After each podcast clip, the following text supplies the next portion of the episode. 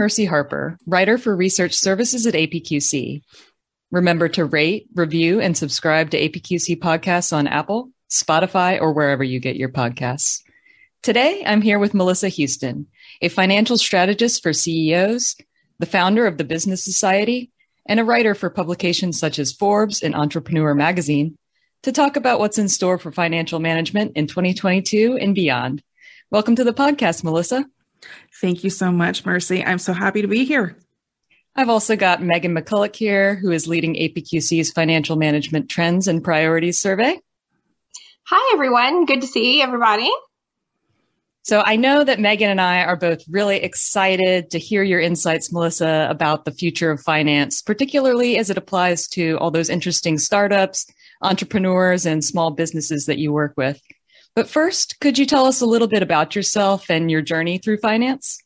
Yeah, absolutely. So becoming an accountant was actually my second career choice.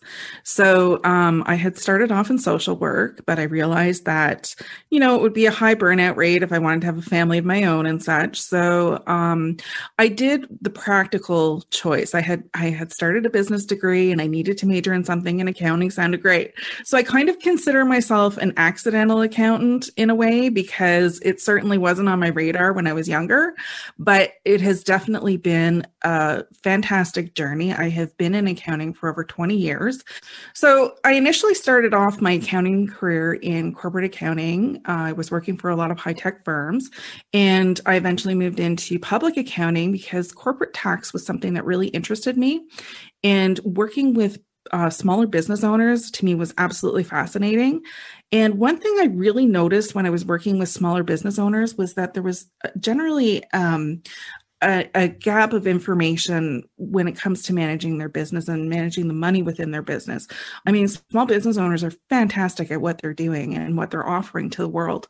But when it came to um, accounting and understanding how it could work for them, if they understood what was going on in their numbers, I really noticed that that that knowledge was was lacking. So I knew when I was going to go out on my own. I knew at some point I was definitely going to go out on my own, and I knew that that's exactly what I wanted to offer. And so I started my business two years ago, almost two years ago, and um, that's exactly what I offer. Is um, I consider myself a financial strategist for CEOs, and I teach them that you know your numbers is not something to fear. Your num- your money is not something that you need to sweep under the rug and hope for the best. I teach them how to increase their profit margins so that they can keep more money in their pocket and increase their net worth. Fantastic, Melissa. Um, so, mm-hmm. for organizations large and small, finance teams are still struggling to move beyond spreadsheets for reporting and analysis. So, what are some accessible, affordable technology tools that you think finance teams should explore to help them get away from using those spreadsheets for reporting? I mean, that is a really, really good point. There are so many new technologies coming out through fintech. Um, I get pitched stories on the regular about, you know, what new products are coming out, and I find them really fascinating. But the the the problem is, is that it's very piecemeal, right? So you've got um, these these technologies or these apps that are focusing on, you know, maybe they take your accounts payable and make it more efficient, or maybe they're taking your cash management and helping you make that more efficient. But there's not this all encompassing software that is helping you with that. And all these different um, apps need to speak to each other. So the thing is, Excel is very I mean, it's such a powerful tool. And I have been using Excel since, you know, the beginning of my career and I still use it to this day. And as much as I would love to get away from it and find something that's so much easier to use, I just haven't found that product. Mm. So, you know, having that built into your accounting system, I'm sure will be on its way, or maybe it's already out there and I'm just not aware of it. But I just don't see the um, solution right now. That makes a lot of sense. I think we're seeing that on our end as well. These are very kind of little bits and bobs solutions, and especially I think for for the organizations that you're working with, they may not be as accessible because for a large organization that has like one team that's just doing one part of whatever, buying a technology tool for them makes sense, right? but exactly. to trickle it down to um, something that you know a, a, startup can jump right into and, and get a good ROI from, you know, we're not quite there yet. Exactly. And the large corporations are using these, you know, expensive softwares that are made specifically for you know accounting for large organizations so if they need to have um, you know a unique need that they need to address these software companies can build these modules that can just attach so everything communicates within the software efficiently whereas for the smaller business owners yes they they will look at you know the I, I, think typically the the new and shiny objects so these new apps are be, very appealing to them. However there are software systems that are smaller and specifically made for smaller business owners that are really really good to use and i don't want to use the specific name i'm thinking of because i don't want to promote anything but if you do your research there are smaller uh, software packages out there that can absolutely fill your needs as a business owner. Absolutely. And appreciate we yeah, we try not to promote any one vendor in particular over another on this podcast. Um, uh, just a, another quick one on tools. Um, anything that's not really specifically finance, um, you know, technology, but it's still a work technology that you think that um, you know small finance teams might be able to take a little bit more advantage of or use a little bit more effectively? Oh, there are so many automation tools out there right now for um, small businesses that, you know, the more you can automate, and that's certainly a trend that's going on, not just in accounting, but in business in general. So the more you can automate and streamline your processes, it frees up your time to focus more on the things that are going to really matter in your business.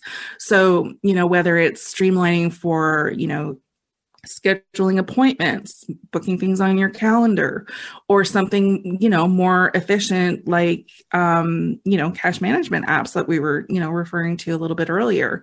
I mean, the point is if, if you are using a tool that you enjoy using, I would never discourage anybody from not using it because it's better to use that and have it maybe um, not not as efficient as you know using one software accounting package but use it instead of not using it right? So there are tons of great fintech products out there that are out there to help the business owner. Awesome. So maybe uh, moving away from technology and more into emerging approaches that you think um, you know small finance teams should be aware of and maybe start thinking about it. We've heard a lot of interesting talk around virtual audits, which were a thing before, but now they're becoming a little bit more of a thing. You know, also uh, fractional CFOs. That the fractional trend is hitting across the C-suite, but you know, there's yeah. a lot of interest in CFOs in particular. So, um, what do you think all the trend wise, you know, small finance teams ought to be focusing on? I mean, there are so many trends out there right now. It's super exciting to be in accounting because of the trends and what um, you know technology has allowed us to do. A couple of points that I really want to touch on is first of all, data security. So that's definitely huge. Um, ensuring that your internal controls are working properly and you've protected your assets. You've protected yourself from any fraudulent behaviors from employees and such, especially working in a remote um, environment that we've moved into now, right? So, you know, most most businesses had to shuffle very quickly. So now's the time to ensure that you know your data is protected and your business is protected and your internal controls are effective and effectively protecting your business. Um, and absolutely, fractional CFOs are a fantastic solution, especially for small businesses, because what a fractional CFO is, is you know, you have the expertise of a CFO who's usually design- professionally designated, you know, an accounting designation, and they've got at least 10 years of experience. So they're well qualified. But to bring them on as a full time employee is beyond most small businesses' budgets. And you probably don't have enough work to fulfill their their uh, time there as well. So taking on a fractional CFO, somebody who's educated and experienced, is fantastic. They're advising you usually on a monthly basis. They come in, they look at your financial reports, they do a little digging, they do a little analysis, they give you some tips, they give you some strategic um, financial advice. Like they're so valuable that it's so great to see that small businesses are able to accept, access them now. Absolutely. We're, yeah, we're hearing a lot about that trend. And it, since it sounds like you have a, a, little bit more experience with it, any um, kind of tips or potential red flags to look out for, anything like that you can offer for folks who are considering whether to bring on a fractional CFO? What should they be looking for? Anything they want to watch out and avoid? Yeah, absolutely. Because I mean, your first sign that you may need a CFO is that if you've got um, a bookkeeper or you know a staff accountant, whatever, if you've got somebody on staff and you need their expertise, but they're not quite at that level to start advising you in how to grow your business and scale it, mm-hmm. it's essential to bring somebody in who's qualified to help you.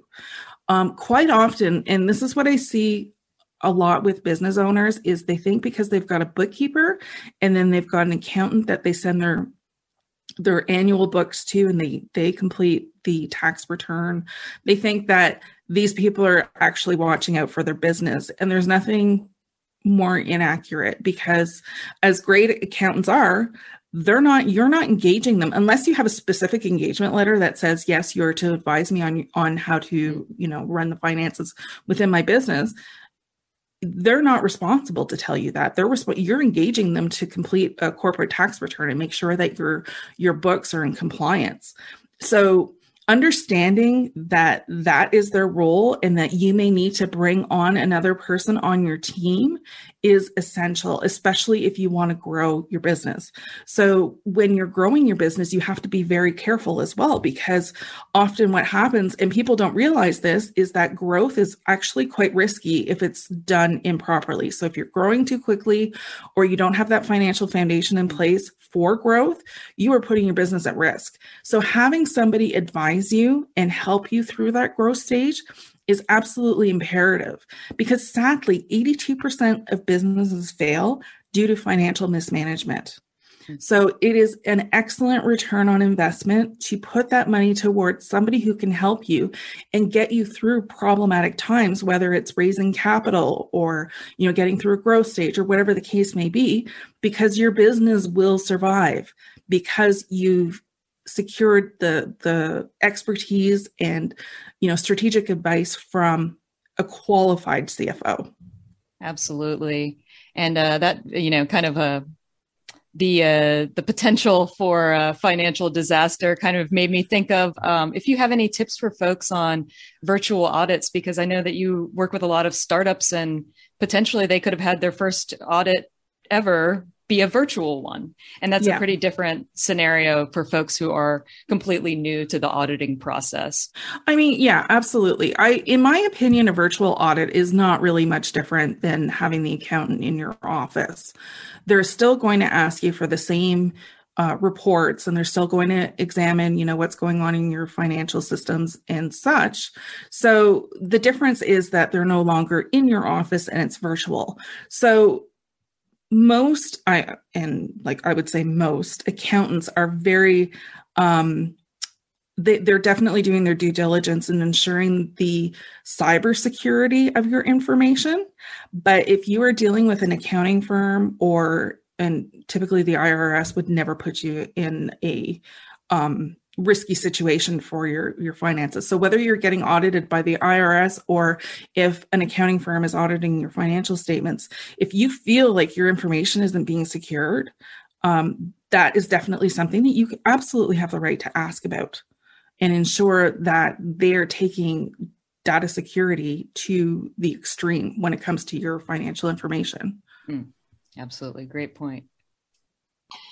Melissa, I'd like to turn our conversation back around to finance talent and where all organizations should start looking to find the future finance talent, and then what types of skills, whether it be technical or soft, or capabilities that they should look for in the new and upcoming talent or talent to fill the new roles with the technology that's emerging? Yeah, that's a really good question. Absolutely. With the new technology, I would say that the biggest um, issue in accounting is having excessive amounts of data. We've never had the um, access to so much data as we have now. So, when you're hiring somebody, first of all, great new hires are new graduates they're generally educated in in da- data analytics. They have the technology like the, the technological savviness to take data and turn it into um, meaningful information for us I would also um, recommend if you're looking for accountants, you know, use your network, use referrals. Referrals are extremely valuable and they save a lot of time and money when it comes to um, hiring. Now, when it comes to actually finding a good fit for your for your company, you know, those interpersonal skills are so important um, I can't stress that enough because nobody likes working for somebody or with people who are difficult. So just because you're in accounting, I mean, accounting accountants have this terrible reputation of being very introverted, and we're often called bean counters and such, right? And I couldn't disagree more because I've worked with so many fabulous accountants, right? So ensure, like when you're hiring, that they're going to fit in with your your company culture and with the other employees that they'll be working with, and that they can talk to other departments and not talk over them at that high level accounting jargon I use because it's jargon to everybody else. Like we may understand it, but you know, when you're speaking with other departments, it's not as clear to them. So just being approachable and personable and still, you know, hardworking and smart is definitely um, the qualities that I would look for when I'm hiring. Absolutely. Quick follow up question for you uh, based on a, another recent interview we did where uh, a younger accountant mentioned that he felt like folks his age were less likely to go through the process of taking the CPA exam. And they felt like that wasn't really the, the, kind of shortcut to success and job security that it once looked like it was. Um, how, how, what's your take on that? Oh, I would strongly disagree with that, um, respectfully too. I mean, I totally understand that, um, you know, where his opinion is coming from, but on the other hand, you know, being a CPA, first of all, it puts you into a professional class. It shows that you're an expert in what you're doing. Um, it has opened so many doors for me. If I wasn't a CPA, I certainly wouldn't be writing for Forbes or Entrepreneur or any other large um, publication. It gives me a platform where I can help other business owners and really, you know, show them how valuable this information is and how to use it to their advantage. Um, I've definitely gained employment by having my CPA designation. Um, and through you know just my entire career it's opened so many doors to opportunities so i would respectfully disagree with that um, there are quick ways to make money for sure but if you're in the long haul and you really want to create authority and credibility and have doors open for you the cpa designation is mm-hmm. by far the best way to go. Absolutely. And and also for our younger folks you know beyond you know that designation are there other um, sites resources that you might recommend for young professionals looking to grow their skills and, and really grow in the profession Oh, that's a really good question. I mean, there are, I mean, we're in the age where there is content, like just unbelievable amounts of content out there. Um, I would plug my own site.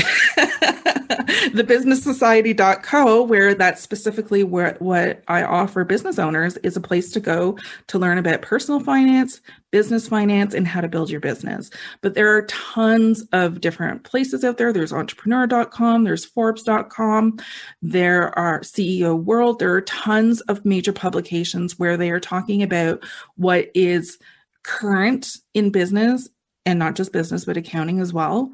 Um, there's the CPA organizations where you can go and have a look at their website and see what's going on because, you know, CPAs are definitely shedding that, you know, boring, you know, suit type of image because it's proving to be a very challenging and rewarding career.